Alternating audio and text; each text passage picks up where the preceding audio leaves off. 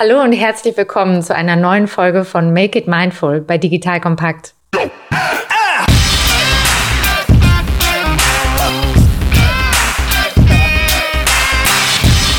In der heutigen Folge unterhalte ich mich mit Professor Marcel Hülsbeck. Er ist akademischer Direktor an der WIFO am Wittener Institut für Familienunternehmen und Marcel, du hast den Lehrstuhl für das Management von Familienunternehmen inne.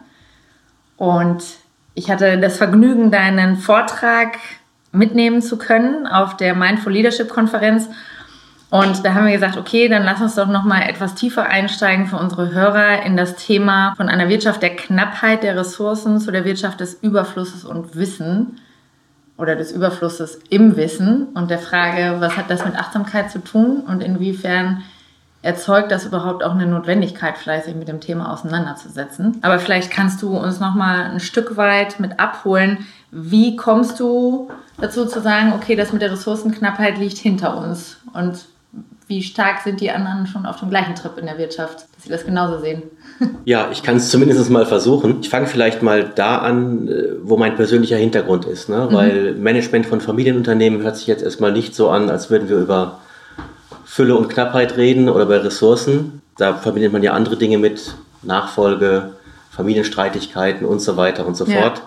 Ich komme eigentlich selbst aus der Innovationsforschung und habe da sehr viel regionalökonomische Phänomene untersucht.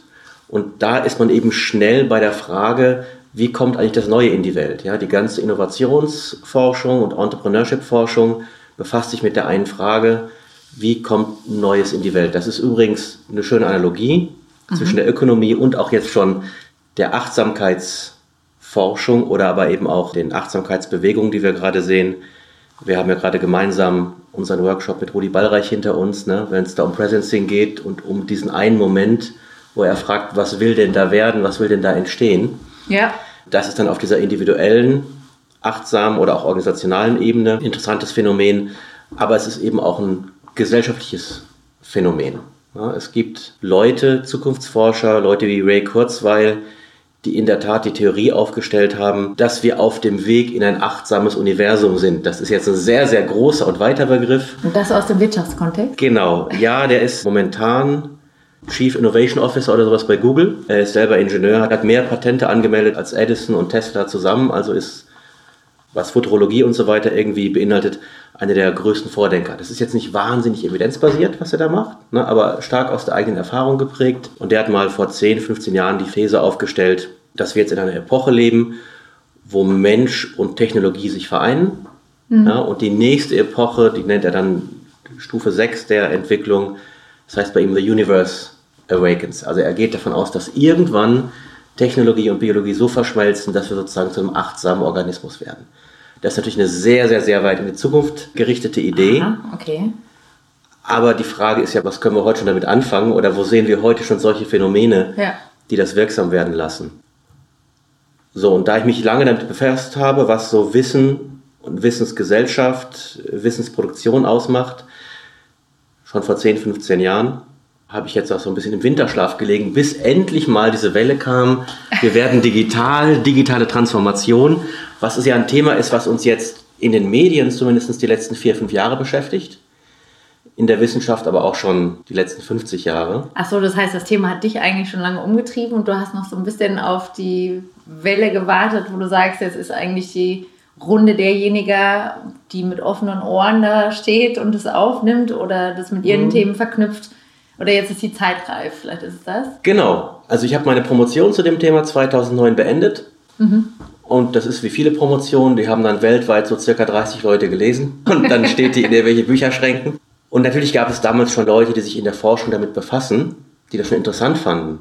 Mhm. Ja, wenn man aber in die Öffentlichkeit geht und sagt, Freunde, wir haben Indikatoren dafür seit den späten 50er Jahren und zwar in der Soziologie, gibt es da zentrale Erkenntnisse dazu in der Ökonomie, in der Betriebswirtschaftslehre, dass das industrielle Zeitalter zu Ende kommt.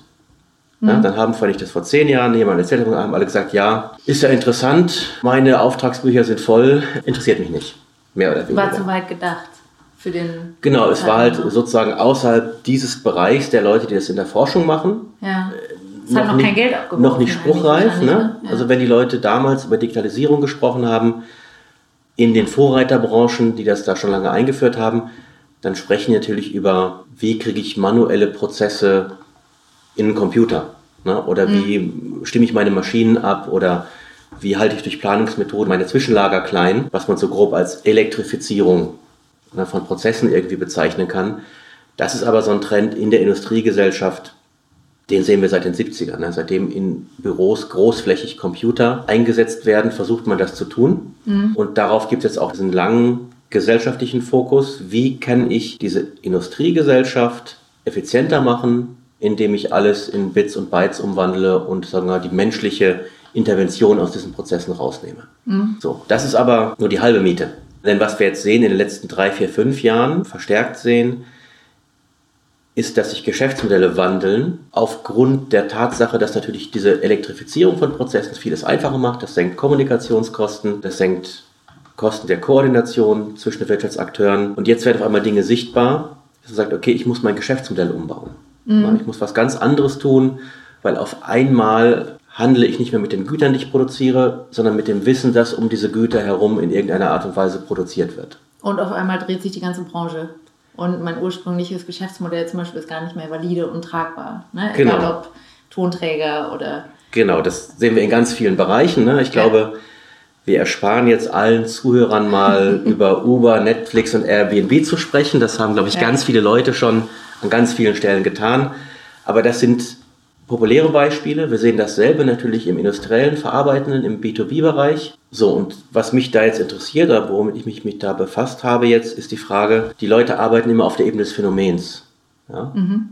Die sagen, aha, ich muss hier irgendwas anders machen, behandeln aber Wissen so, als wäre es eine dieser klassischen Produktionsfaktoren, die wir aus der Industrie kennen. Ne? Alle, die mal irgendwie VWL 1 in der Schule hatten, wissen noch, Gutenberg, Boden, Arbeit, Kapital. Und jetzt kommt irgendwie Wissen dazu und wir machen aber genauso weiter mit dieser neuen Ressource, wie wir in der industriellen Produktion angefangen haben. Es ist quasi eine Ware, nur eine andere Art von genau. Produkt, als genau. wir vorher hatten vielleicht. Genau.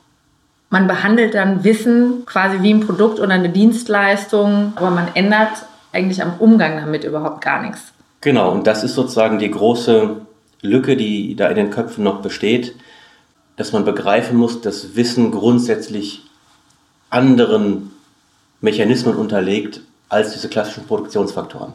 Der erste wäre zum Beispiel, klassische Produktionsfaktoren sind knapp. wenn ich jetzt ein Handy produziere und ich muss mhm. irgendwelche seltenen Erden aus China importieren, dann weiß ich ganz genau, die sind limitiert. es gibt dann eine Konkurrenz um diese Knappheit. Marktpreise steigen, irgendwelche Leute versuchen dann irgendwie Kontrolle über solche Dinge zu erhalten, der chinesische Staat und andere. Bei Wissen ist das nicht so. Wissen ist eigentlich unerschöpflich und Wissen reproduziert sich auch aus sich selbst heraus immer neu. Das ist sozusagen der erste Punkt. Wir müssen von der Logik der Knappheit in diesen Geschäftsmodellen zu der Logik des Überflusses kommen. Mhm. Ja, und da ist sozusagen jetzt die Frage, was heißt das? Das heißt zum einen, wenn es keine knappe Ressource ist, dann muss ich mich fragen, kann ich die irgendwie eindämmen? Ne? Wenn ich davon ausgehe, dass Wissen sich aus ganz vielen Gründen miteinander multipliziert. Und es sind oft auch informelle, implizite Gründe. Es gibt ein schönes Beispiel. Warum ist das Silicon Valley eigentlich das Silicon Valley? Was passiert da eigentlich? Ein Grund dafür ist, dass diese Wissensarbeiter, die wir heute sehen, die mit diesem Wissen umgehen, gerne in Locations leben, wo es schön ist. Ne? Das ist also und die, wo sie einander begegnen. Genau, das ist also die San Francisco Bay Area, das ist Teil 1. Teil 2 ist, diese Leute sind angezogen natürlich auch von einem urbanen und liberalen Lebensstil. Mhm. Ja, der Kollege, der das erfunden hat, Richard Florida heißt er, misst das in den USA daran, wie viele bekennende homosexuelle Pärchen in einer Region zusammenleben, ne? weil das ein Maß dafür ist, wie liberal ist diese Region und wie offen könnte sich zeigen. Und wir sehen, dass diese Wissensarbeiter gerade auch in diesen Regionen gerne zu Hause sind weil in diesen liberalen Regionen gibt es eben Musik, Tanz, Partys, Kneipen, Clubs. Und, jetzt kommt das nächste dazu, in der San Francisco Bay Area ist natürlich eine der Haupttechnologie-Universitäten weltweit mhm. angesiedelt mit dem MIT. Das heißt, das ja. ganze neue Wissen ist in der Region. Wie muss ich mir das vorstellen? Nicht, weil diese ganzen Firmen da sind, sondern weil abends irgendein Dozent für Computertechnologie vom MIT zwei Webdesigner, drei äh, Google-Ingenieure und zwei Theatermacher am selben Tisch sitzen, entwickeln sich da neue Ideen. Ja, genau, das ist sozusagen dann findet diese Querverlinkung statt. Ne? Und genau. das ist mir gerade auch nochmal hängen geblieben, dass er sagte, du hast ja eigentlich eine Clique fast von Leuten, die auf einmal ganze Bereiche und Wirtschaftszweige verändern. Also egal ob ein Daniel Goleman, der über emotionale Intelligenz geforscht hat, der dann wieder verknüpft ist mit dem Otto Schama zum Beispiel, der am MIT mhm. sitzt, der wieder mit Peter Senge, also von den ganzen Autoren, die ein wirtschaftliches Denkbild ja auch prägen, mhm. dass du dann merkst, ja klar, die hängen alle zusammen, genau wie in der Psychologie, dass du da auch siehst, okay, Palo Alto war so ein Bubble, wo sich mhm. die Leute begegnet sind und da findet dann dieses ganze Vernetzen von Wissen statt und wieder neu kreieren, weil unterschiedliche Perspektiven zu einem zusammenfließen. Und einen Punkt wollte ich gerade noch sagen, weil das ja das zweite Thema ist, was mich umtreibt. Und das finde ich ganz spannend, dass du gerade auch wieder so ein Argument dafür lieferst. Also diese Offenheit, dieses liberale Denken zieht zum einen die Leute an, die sich in einer gewissen Art und Weise vielleicht selbst als divers empfinden. Ja, also ich mhm. passe vielleicht in so Standardumgebungen nicht rein. Und auf der anderen Seite die, die sagen, ich möchte frei denken, ich möchte Innovation betreiben. Das heißt, dass Diversität und Innovation durchaus sehr eng miteinander zusammenhängen. Das sind ja auch die Sachen, wo wir sagen, es braucht aber eben auch ein gewisses Mindset, eine gewisse Haltung, um das beides miteinander fließen zu lassen. Also wie werde ich denn selber liberaler, wenn ich es vielleicht noch nicht so bin? Oder wie gehe ich denn mit dieser Toleranz um und wie habe ich überhaupt den Punkt, dass ich offen bin für das, was neu entsteht, wenn ich ja noch sehr im Alten hänge und sage, okay, aber das Alte liegt mir am Herzen. Ja, und du arbeitest ja auch viel mit Familienunternehmen. Wenn ich jetzt ein Familienunternehmer bin und ich komme aus diesem industriellen Zeitalter, das war vielleicht auch mein absoluter Aufschwung, mein Boom. Wir haben da sehr, sehr, sehr erfolgreich unsere Produkte oder Dienstleistungen an den Mann gebracht. Und das, was ich kenne, ist, ich muss effizienter sein, ich muss eine große Effektivität in den Prozessen drin haben, aber vor allen Dingen eine Effizienz, weil es mit geringen Ressourcen möglichst viel rauszuholen gibt. Und jetzt kommst du und erzählst mir da einen von Silicon Valley und was die mhm. Leute dahin zieht. Also warum sollte mich das als Familienunternehmer interessieren, was du da beobachtest? Mhm. Naja, also Ganz kurzer Disclaimer vorab, äh, bevor mich jetzt alle Familienunternehmer gleich den Kopf kürzer machen. Es gibt natürlich solche und solche. Mhm. Auch unsere Familienunternehmer, mit denen wir arbeiten, die waren mit die ersten, die ihre Mannschaft genommen haben und sind mit denen in Silicon Valley gefahren. Ne? Also da gibt es auch ganz, ganz innovative, ganz umtriebige. Aber wozu fahren die da hin? Also was können die da mitnehmen? Ja, also für die gibt es mehrere Aspekte. Der ein Aspekt wäre zum Beispiel, dass wir ganz viele Familienunternehmer haben, die selber ein sehr innovatives Mindset haben, weil die sehr unternehmerisch unterwegs sind, aber sich schwer tun, neue Energie sozusagen in ihre eigene Führungsmannschaft zu bringen. Mhm. Wenn die sagen, guck mal, ich habe das gehört und so, dann heißt es, ach ja, der Chef hat wieder ein paar spinnerte Ideen, jetzt warten wir mal 18 Monate, das klingt dann wieder ab. Das heißt, es könnte eine Idee sein, zu sagen, naja, oder warum sind die da hingefahren? Ich will, dass meine Leute das mitkriegen, ich will denen das mal zeigen, ich war vielleicht selber schon mal alleine dort und möchte das dann irgendwie intern umsetzen. Ne? Und das spiegelt auch mit dem zurück, was du gerade gesagt hast über Diversität. Ja, in all diesen Prozessen müssen wir uns immer fragen, wie kriegen wir neue Informationen ins System. So, jetzt hat der Familienunternehmer oft eine sehr langfristige Bindung in einer sehr stabilen Wertschöpfungskette. Ja, seit 150 Jahren bauen die, was weiß ich, Maschinenteile. Maschinenteile, Zulieferteile für die Bergbauindustrie oder irgendwas. Das heißt, die haben seit 40 Jahren dieselben Zulieferer, die auch Familienunternehmen sind. Die haben dieselben Kunden, die auch Familienunternehmen sind im Zweifelsfall. Die Mitarbeiter arbeiten dann teilweise in der zweiten, dritten Generation schon bei denen. Mhm. So. Und dann haben die eine Tradition, na, weil ein Familienunternehmer, der sich ändern muss, der muss immer nicht nur das Unternehmen ändern, der muss auch vor der Familie und auch vor seinen Ahnen, sage ich mal, sich rechtfertigen, wenn er jetzt was ändert. Ne? Weil ein Satz, den man dann oft hört aus der Familie ist, wenn das dein Großvater wüsste, dass du hier alles auf den Kopf drehst. Ja, weil mhm. die Leute leben aus einer gewissen Tradition, wo sie sehr, sehr gut sind, in sehr, sehr vielen Nischenmärkten. Diese Tradition hält sie aber eben auch teilweise davon zurück, Dinge wirklich anzupacken und wirklich zu ändern.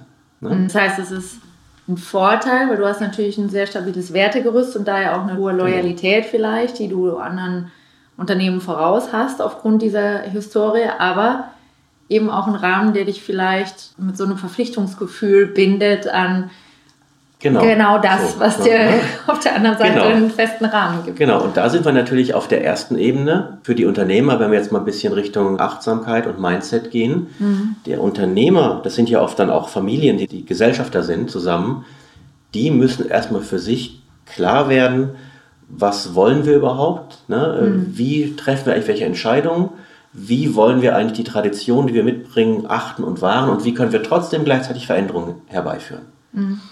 Ja, und das ist natürlich ein Prozess, der ist sehr emotional, weil es eben nicht irgendeine Firma ist, wo man Aktionär ist, sondern das ganze eigene Leben da drin steckt und auch die letzten zwei der Generationen, die man zu berücksichtigen hat. Und man will es an die nächste Generation weitergeben. Also man ist auf dem ganzen Pfad von Vergangenheit bis Zukunft eingebettet. Und das führt natürlich, wenn man das über 100 Jahre macht, das führt natürlich zu Reizreaktionsmustern, die erstmal unterbrochen werden wollen. Mhm. Ja?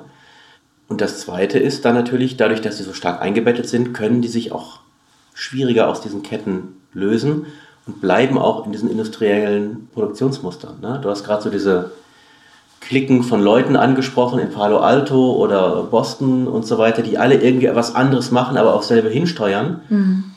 Ähnlich wie im Silicon Valley.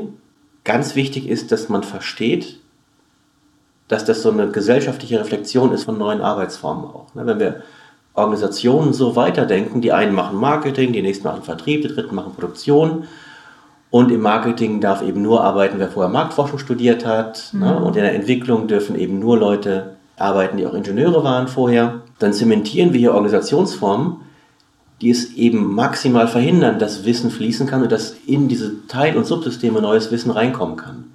Das heißt, was jetzt diese jungen Organisationen oder diese sehr innovativen Regionen vormachen, ist, wir müssen anders arbeiten. Ne? Dieses Ansatz heißt Communities of Practice in der Forschung wo die zeigen, es ist nicht das Organigramm, das die Organisation ausmacht, sondern dass sich in dieser Organisation Leute zusammenfinden, die ähnliche Interessen haben, ein ähnliches Mindset und an ähnlichen Dingen arbeiten können. Jetzt kann man sich vorstellen, dass das eine wirkliche neue Form von Freiheitsgraden in Organisationen benötigt.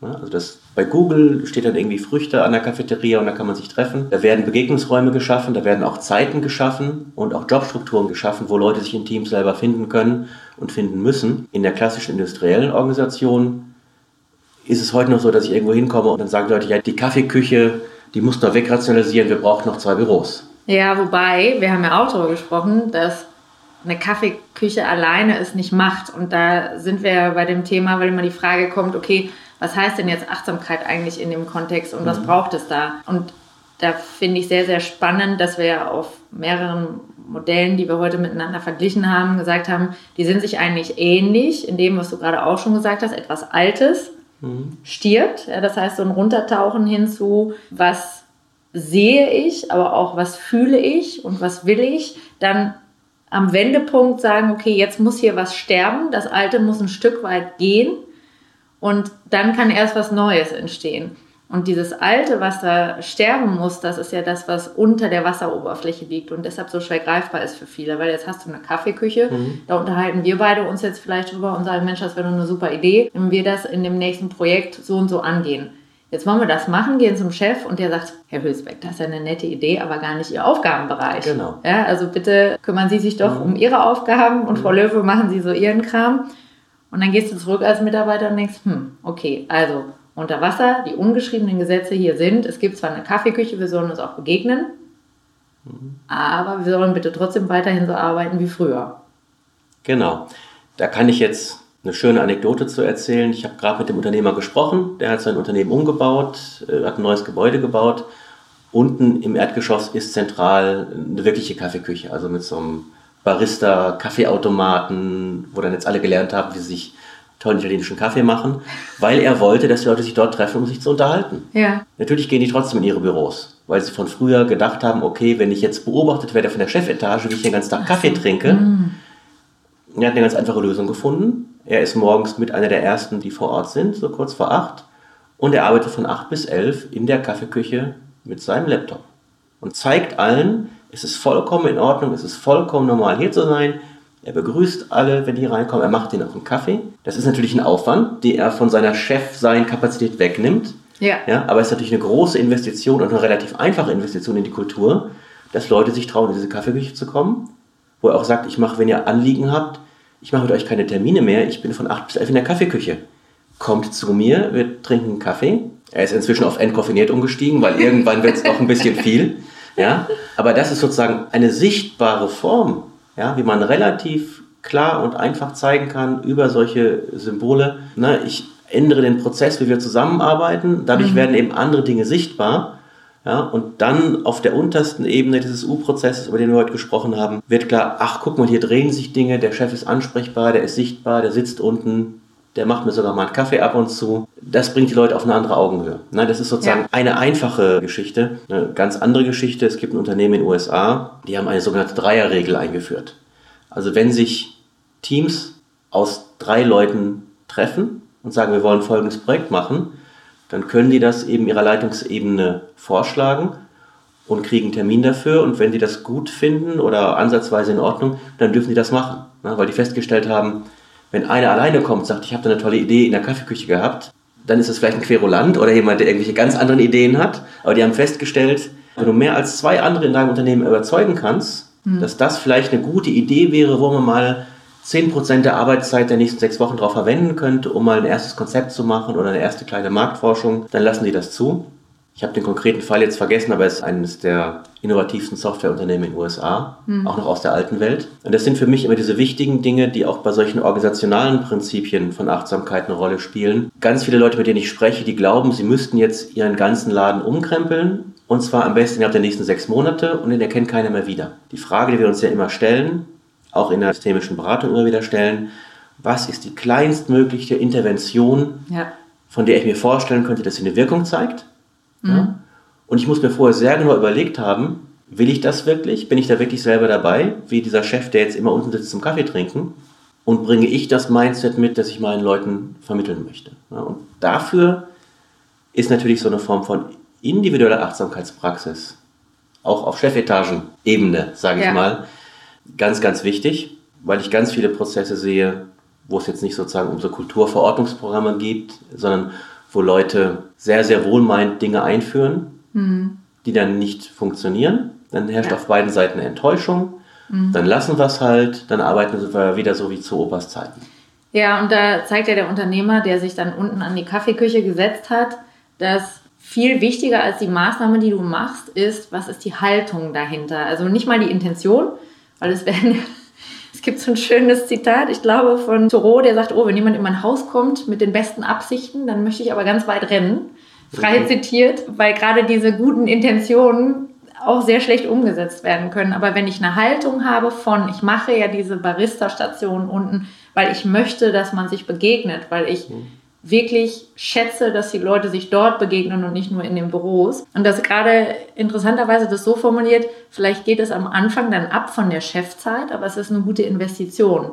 Und das ist für mich auch manchmal noch das, wo ich mich auch ertappe, wenn man noch so ein Stück weit dieses Mangeldenken aus der alten Welt hat. Es fühlt sich für ihn vielleicht am Anfang so an, ich nehme mir was von der Chefzeit weg, diese zwei, drei Stunden morgens, die ich in der Kaffeeküche sitze. Und es ist eine Investition. Die Frage ist, nimmt das wirklich was weg oder hat er es jetzt umgeformt und gestaltet und hat sogar eine viel größere Fülle? Weil wenn wir nicht vom Ressourcenmangel sprechen im Sinne von, ich habe zu wenig Rohmaterial, sondern ich habe eine Masse an Wissen, aber es geht darum, dieses Wissen nutzbar zu machen oder zu filtern und für mich als Chef auch rauszubekommen, was ist denn das relevante Wissen in meinem Unternehmen gerade, dann ist die Frage, nimmt er sich was weg und investiert? Mhm. Oder hat er eigentlich sich was im Büro vorher weggenommen, wo er jetzt direkt in den Gewinn geht in dieser Barista-Küche? Was war denn da seine, seine naja, Erfahrung mit der Zeit? Also ich glaube, dass es da, also es gibt ganz pragmatische Quick Wins, wenn man sowas macht. Nämlich die Tatsache, dass man die drei Stunden, die man da unten sitzt, hätte man sonst in seinem Büro gesessen und irgendwelche E-Mail-Kriege mit Leuten geführt, die irgendwelche komischen Anfragen an einen hatten. Ja, wenn die Leute direkt unten hinkommen können und sagen, Chef, ich habe da mal eine Idee und man kann ein bisschen über fünf Minuten unterhalten, kann man sich zwei Stunden E-Mails sparen. Ja, also mhm. ich glaube, dass es da auch ganz große Effizienzgewinne gibt, wenn man wieder in die Kommunikation miteinander kommt. Ne? Weil es eben nicht mehr so einfach ist heutzutage, jeden in sein abgeschottetes Kästchen im Organigramm reinzusetzen und sagen, das ist genau dein Tätigkeitsbereich und alles andere ist erstmal erklärungsbedürftig, was du hier tust oder lässt. Mhm. Ja, und das Zweite ist eben auch, dass man eben auch ein anderes Gespür dafür bekommt, wenn die Leute anders auf einen zugehen. So, jetzt ist das ein Unternehmen, Maschinenbauzulieferer, 150 Mitarbeiter, das ist noch relativ überschaubar. Aber es ist natürlich ein Prozess, der teilweise auch kaskadierbar ist. Ne? Es hat auch damit zu tun, gerade wenn man jetzt nicht Inhaber ist, sondern angestellter Manager, wie ich meine eigene Rolle definiere. Ne, mein Lieblingsbuch von Foucault heißt Überwachen und Strafen. Ja, also bin ich sozusagen die personifizierte Disziplinierungstechnik dieser Organisation, mhm. weil ich den Leuten nicht vertraue, ja, weil ich genau weiß, ich muss jedem auf die Finger gucken und so weiter und so fort. Ja, wo ich mich dann fragen würde, eine Organisation, die das nötig hat, ist das eine Organisation, für die ich gerne arbeiten möchte? Das kann man sich immer fragen. Oder ist es so, weil ich weiß, die Leute sind motiviert, es gibt diese Fülle von Möglichkeiten und die werden schon ihr Bestes tun. Ich meine, ich kann es jetzt einfach sagen, eine Universität ist eigentlich das Paradebeispiel für eine Wissensorganisation. Deswegen gehe ich davon aus, dass meine Kolleginnen und Mitarbeiterinnen intrinsisch selbstmotiviert arbeiten. Deswegen hätte ich jetzt zum Beispiel, um mal was Aktuelles zu sagen, auch im Falle von Corona Homeoffice, gar keine Probleme oder gar keine Kontrollbedürfnisse, weil ich weiß, dass die Leute an ihrem eigenen Purpose, an ihrer eigenen Idee von Wissenschaft, Karriere und so weiter arbeiten und mich nur brauchen, um ihnen zu helfen. Mhm. Ja, und damit komme ich so ein bisschen auf die Führungsrolle zurück. Was ist meine Rolle hier? Als Führungskraft ist es schlechterdings unmöglich, in einer komplexen Organisation zu wissen, was tut der Einzelne. Ja, die sind ja. alle Experten. Wenn ich Leute einstelle, wo ich dann besser weiß, was die tun sollten, dann habe ich den falschen eingestellt. Ja, ich muss ja Leute haben, die besser sind als ich, die mehr Fachwissen haben, damit die mehr PS auf die Straße bringen. Mhm. Das heißt aber auch, dass es eben vollkommen unmöglich ist für mich zu beurteilen, wie gut ist denn diese Arbeit. Ne? Hat der jetzt nur 80 Prozent geleistet von seiner Kapazität oder 120 Prozent? Jedes Arbeitsergebnis wird damit ökonomisch gesprochen zum Vertrauensgut. Ich kann es nicht überprüfen, nur zu sehr hohen Kosten. Ja. So, wenn ich das von vornherein nicht kann, dann kann ich mir von vornherein überlegen, meine ganze Idee, dieses der Manager koordiniert und überwacht, müsste eigentlich wegfallen. Ja? So, ich muss einfach dann sagen, nee, Führung ist eine Dienstleistungsfunktion in einem Unternehmen, mhm. dass man Augen und Ohren offen hält und dann sich fragt und anguckt, sehe ich hier Leute, die sich selber nicht ganz so gut organisieren können oder Teams, die vielleicht mal eine Mediation oder ein Coaching oder Mentoring von außen brauchen und dann zu sagen, wie kann ich euch helfen? Ne? Wie kann ich hier einsteigen? Natürlich bringt man als Führungskraft immer auch eigenes Fachwissen mit. Ja, das führt uns dazu, dass in solchen wissensbasierten Teams natürlich auch Führung ein weit gefasster Begriff ist. Ne? Das werden ja. ja eher Projektorganisationen sein. Da wird man je nach Projekt einen bestimmen, der sich um die Admin-Sachen kümmern muss und nicht einen, weil er irgendwie einen Doktortitel hat oder irgendein Organigramm zwei Kästchen drüber ist. Der ist nicht automatisch dann der beste Projektleiter. Genau, das ist sozusagen ein ganz, ganz wichtiges Mindset in dieser Wissensgesellschaft. Das heißt aber auch, dass ich mir als Führungskraft, gerade wenn ich jetzt vielleicht schon 20 Jahre im Job bin, und dann kommt einer und sagt, ja, ab morgen das Ganze nochmal, aber anders. Das hat ja was mit meinem Selbstbild zu tun. Ne? Ich habe ja an ja, dieser Karriereleiter absolut. gearbeitet. Ich habe 20 Jahre ne, mich mit Zähnen und Klauen im Zweifelsfall durch irgendwelche ganz fiesen Konzernstrukturen gebissen. Und dann sagen alle, nee, jetzt aber nicht mehr. Da sieht man, dass man auch für die Führungskräfte da auch so einen behutsamen Kulturwandel herbeiführen muss, der auch Reflexion beinhaltet. Ne? Auch das wäre wieder so ein Punkt, wo man sagen kann, wenn ich mir große Organisationen anschaue, es gibt ja in Deutschland ein paar Unternehmen, die für ganz starke achtsamkeitsbasierte Trainings oder auch achtsamkeitsorientierte Programme stehen. SAP und Bosch werden ja, ja. oft genannt, um mal bei den Deutschen zu bleiben. Genau. Dann sieht man, dass das sehr große Firmen sind, die sehr stark darin investieren. Ne? Und das finde ich gerade ein schönes Beispiel SAP und Bosch, weil SAP als IT-Unternehmen natürlich immer schon einer sehr dynamischen und sich schnell ändernden Umwelt gegenübergestanden hat. Als ältestes Start-up auch einfach intrinsisch schon eine andere Kultur und genau, etwas weniger Historie ja. hat, aber Bosch. Genau, und äh, auch äh, SAP auch immer, immer nur solche Knowledge Worker hatte, Programmierer und sowas, ja. und Entwickler, von denen die von vornherein wussten, ich kann die nicht überwachen. Die müssen ihren Code schreiben, dann funktioniert der hoffentlich hinterher. Ja. Aber ich kann nicht jede einzelne Zeile Code nachrechnen. Vor allen Dingen nicht drei Ebenen drüber, ne? Genau. Keine Chance. Ne? So, das heißt, die wussten von vornherein, dass es so nicht geht und haben deswegen angefangen und Bosch. Also wenn man sagt, was ist das innovative Industrieunternehmen in Deutschland, sagen alle Bosch. Mhm. Ja? Jetzt nichts gegen Siemens und andere, auch ganz toll, aber na, allen fällt immer zuerst Bosch ein. So, und die haben eben auch eine lange Tradition und die sind unglaublich groß und die kommen aus dieser ingenieurswissenschaftlichen Welt und auch wirklich jetzt nichts gegen Ingenieure, aber die lernen ja, wie Maschinen funktionieren und ganz viele Ingenieure denken auch, dass Organisationen funktionieren wie Maschinen. Ja, ich packe vorne was rein, dann wird es durch drei Zahnräder gedreht und hinten kommt was raus und ich kann sehr genau determinieren, was vorne reinkommt und was hinten rausgeht, wie viel Reibungsverlust ich habe und so weiter. Mhm. Ja, ganz viele, die schon mal in Organisationen waren, wissen, dass es eben nicht so funktioniert. Ne? Also mein alter Prof Oswald Neuberger hat immer gesagt, Organisationen funktionieren trotz ihrer Regeln und nicht wegen ihrer Regeln. Das heißt, man muss um diese Maschine herum ganz viel an ja, sozialem Schmierfett und was auch immer irgendwie einbringen, damit dieses Ding überhaupt weiterläuft. Und natürlich so ein großes, auch traditionelles Unternehmen wie Bosch, die auch sehr innovativ geblieben sind, die merken natürlich als erste, wenn sich was ändert am Markt, weil die aufgrund ihrer Innovationstätigkeiten auch schon immer die Fühler draußen hatten und sagen, wo kommt was Neues her, wo entsteht was Neues. Und die sehen jetzt eben auch den Bedarf, wir müssen eben auch unsere Industrie, technologieorientierte Mannschaft auf andere Füße stellen. Mhm und auch unser Führungsverständnis und solche Dinge ändern, damit wir eben diese Fluidität, die wir brauchen in der Wissensgesellschaft, weil Änderungsraten eben höher werden, Unsicherheiten werden größer, um die zu erreichen, weil sonst wird es uns da nicht mehr geben. Ne? Und ja, und worüber wir ja auch gesprochen haben, das eine ist ein kognitives Begreifen von Dingen und sich ein Angucken der Prozesse und das andere was ja wirklich nochmal einen Unterschied gemacht hat, auch bei Bosch, war zu verstehen, mit welcher Haltung, welchem Mindset, mit welchen intrinsisch eingefrästen Glaubenssätzen sind wir denn auch über uns unterwegs und über den Markt und die Kunden. Und wenn ich natürlich aus einem Bewusstsein komme von, wir sind der Marktanführer und wir kommen aus einer Zeit, wo wir bestimmen konnten, wie lange die Kunden warten, weil auf uns wartet man. Ja, und da war ich ja auch mal bei einem Maschinenbauunternehmen, längere Zeit im Projekt, wo auch genau das hängen geblieben ist. Wir haben diese Haltung von, wir können uns teilweise die Projekte aussuchen und wir sagen dem Kunden, wir sind dann fertig, wenn wir fertig sind. Und zu merken, dass das aus den vorherigen Jahrzehnten noch ganz tief drin ist, das braucht ja eine ganz andere Ebene. Also da brauchst du einen Moment von, ich muss das fühlen auf einer gewissen Ebene und ich muss das achtsam nachspüren, um mir überhaupt darüber im Klaren zu sein, dass mich das im Alltag, in meiner täglichen Arbeit immer noch steuert.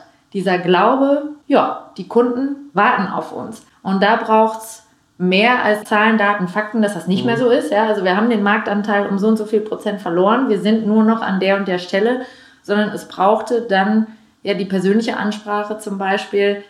Also wenn ich den Arbeitgeber wechseln könnte als Vorgesetzter, ich würde es machen, ihr liegt einfach örtlich näher an meiner Heimat. Mhm. Aber so langsam seid ihr auch kurz davor, mich zu verlieren. Und da merkst du, das trifft auf einer anderen Ebene und dann findet eine andere Art von Bewusstwerdung statt. Und das ist ja das, was manchmal so ein bisschen schwer greifbar ist für Leute, die mit Achtsamkeit noch nicht so viel an der Mütze haben. Was macht das jetzt eigentlich für einen Unterschied? Weil ich kann mich darüber unterhalten, was los ist bei uns im Unternehmen. Ich kann mich darüber unterhalten, was am Markt los ist. Und um zurückzukommen auf deinen Einstieg, es kann Leute geben, die aus der Wissenschaft sagen, hier verändert sich was und zwar ganz drastisch. Mhm. Wir gehen von Mangel der Ressourcen und einem Managen dieses Mangels hin zu einem Führen durch den Überfluss, den wir jetzt eigentlich haben aber ich muss es ein Stück weit fühlen. Ne? Also wenn ich hören will, muss fühlen.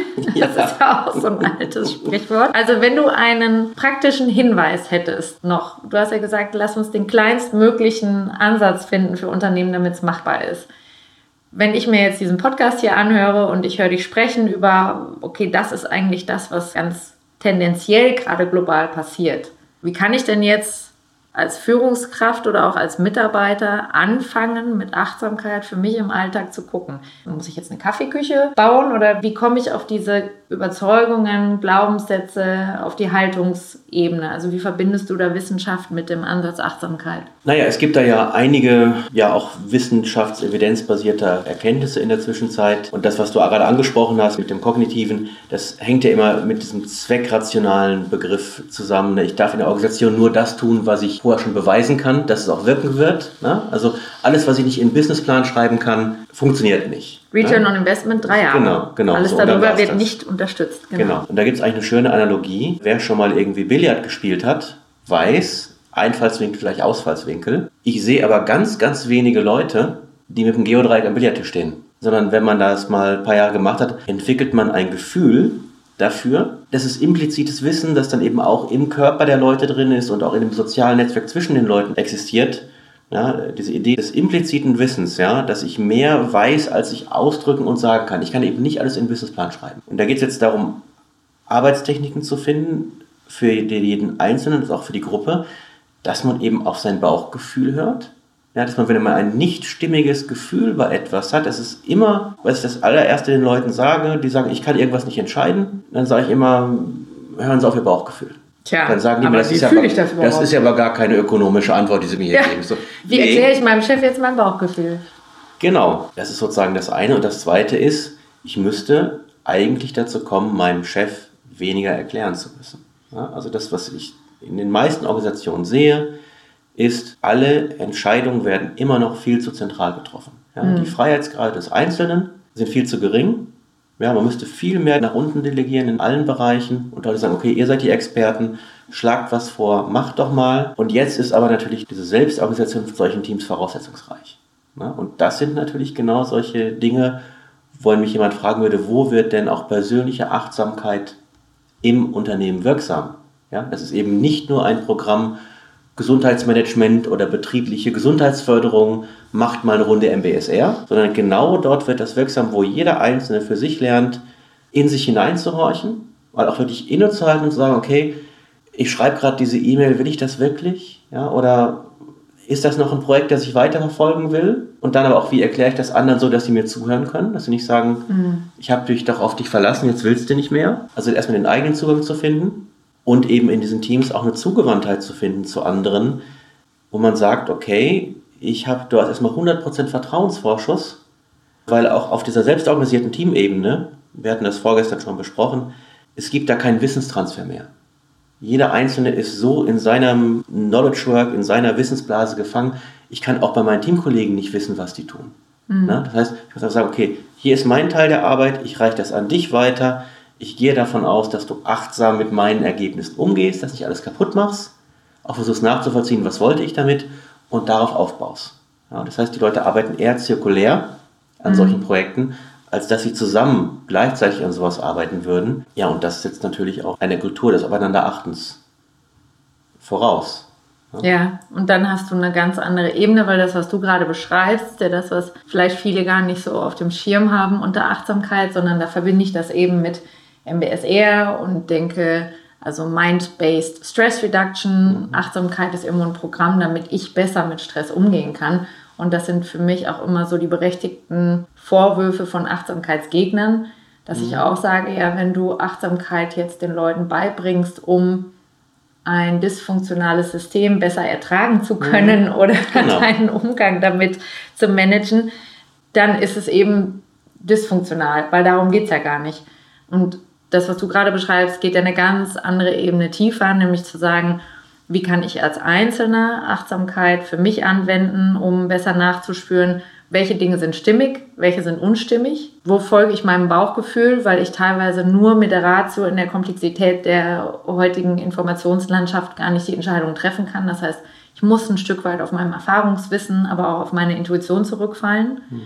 Und das Zweite, was du beschrieben hast, ist, wenn das genug von uns machen, dann führt es dazu, dass wir eben auch eine achtsame Kultur bekommen, wo wir aufeinander Acht geben und sagen, hier kann die Kontrolle mehr und mehr wegfallen, weil wir über den achtsamen Umgang miteinander eine Vertrauensebene und Basis haben, wo es mir als Vorgesetzten, ist ja auch noch so ein alter Begriff, als derjenige, der da vorgesetzt wurde, loslassen kann und sagen kann, Marcel, du bist hier der Fachexperte, was auch immer du entscheidest, guck du noch achtsam, dass du mich ins Boot nimmst, weil ich trage die Endverantwortung vielleicht. Aber ich gebe dir die Freiheit zu entscheiden und auch zu entscheiden, wann ist es signifikant genug, dass ich Bescheid wissen muss. Und für mich als Mitarbeiter auch zu wissen, gut, ich habe diese Freiheit, ich nehme mir dann aber auch die Verantwortung. Ja? Der Geschäftsführer, der gestern aufgestanden ist, sagte ja auch, ihr schimpft so ein bisschen über die Vorgesetzten, die nicht loslassen. Aber immer wenn ich loslasse, dann nimmt es keiner.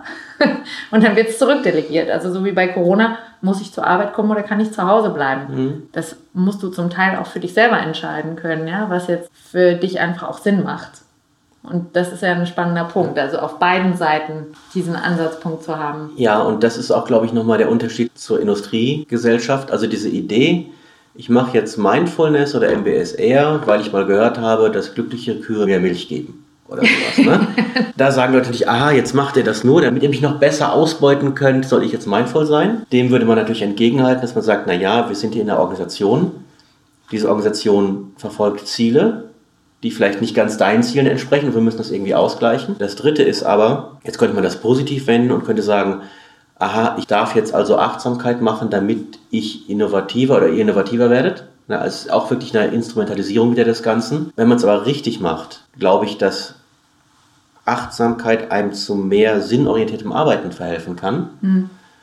Und wenn Leute mehr an ihrem eigenen Purpose, eigenen Sinn, eigener Teilhabe in Organisationen arbeiten können, dann entsteht auf organisationaler Ebene mehr Innovation.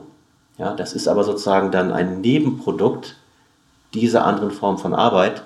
Und deswegen muss man immer ein bisschen gucken, ja, wenn ich mal irgendwo hingehe und sage, sei mal innovativer, dann kriege ich irgendwie immer mehr vom selben. Ne? Dann machen jetzt noch ein Patent mehr, wo sie schon 100 Patente in die Richtung haben oder sowas. Wenn ich aber frage, was ist eigentlich der Sinn, was ist unser Beitrag, wie wollen wir arbeiten, dann kommt vielleicht auf neue Dinge mhm. und damit auf mehr Innovation. Ne? Und das ist sozusagen der Unterschied zwischen der industriellen Produktion, mach doch noch mal ein bisschen mehr von dem, was du schon machst, zu dieser anderen Idee, wo ich sage, ich muss neue Leute, neue Ideen miteinander in Kontakt bringen und dann kann auch ein bisschen was Neueres entstehen. Also Qualität statt Quantität. Ja, eine andere Qualität. Nicht mehr genau. Innovation, genau. sondern was ist genau. denn wirklich, wirklich eine Innovation? Wie mhm. würde ein Schritt weiter von der Zukunft ausdenken das aussehen und weniger von der Vergangenheit her? Von daher haben wir jetzt gerade eine Menge Themen miteinander verknüpft und ich werde zusehen, dass ich in den Show Notes das ein oder andere verlinke von den Theorien, auf die wir uns bezogen haben. Aber an der Stelle schon mal ganz herzlichen Dank an dich, Marcel, für den Einblick in ja, deine Arbeitswelt im Grunde genommen, was du mit Familienunternehmen dir anguckst und wie du verknüpfst, was gerade global, gesellschaftlich und wirtschaftlich im Wandel ist und wie ich das als Einzelner für mich im Kleinen schon mal starten kann, indem ich vielleicht damit anfange, nach Sinn zu gucken. Ja, vielen Dank, dass ich dabei sein durfte. Danke dir.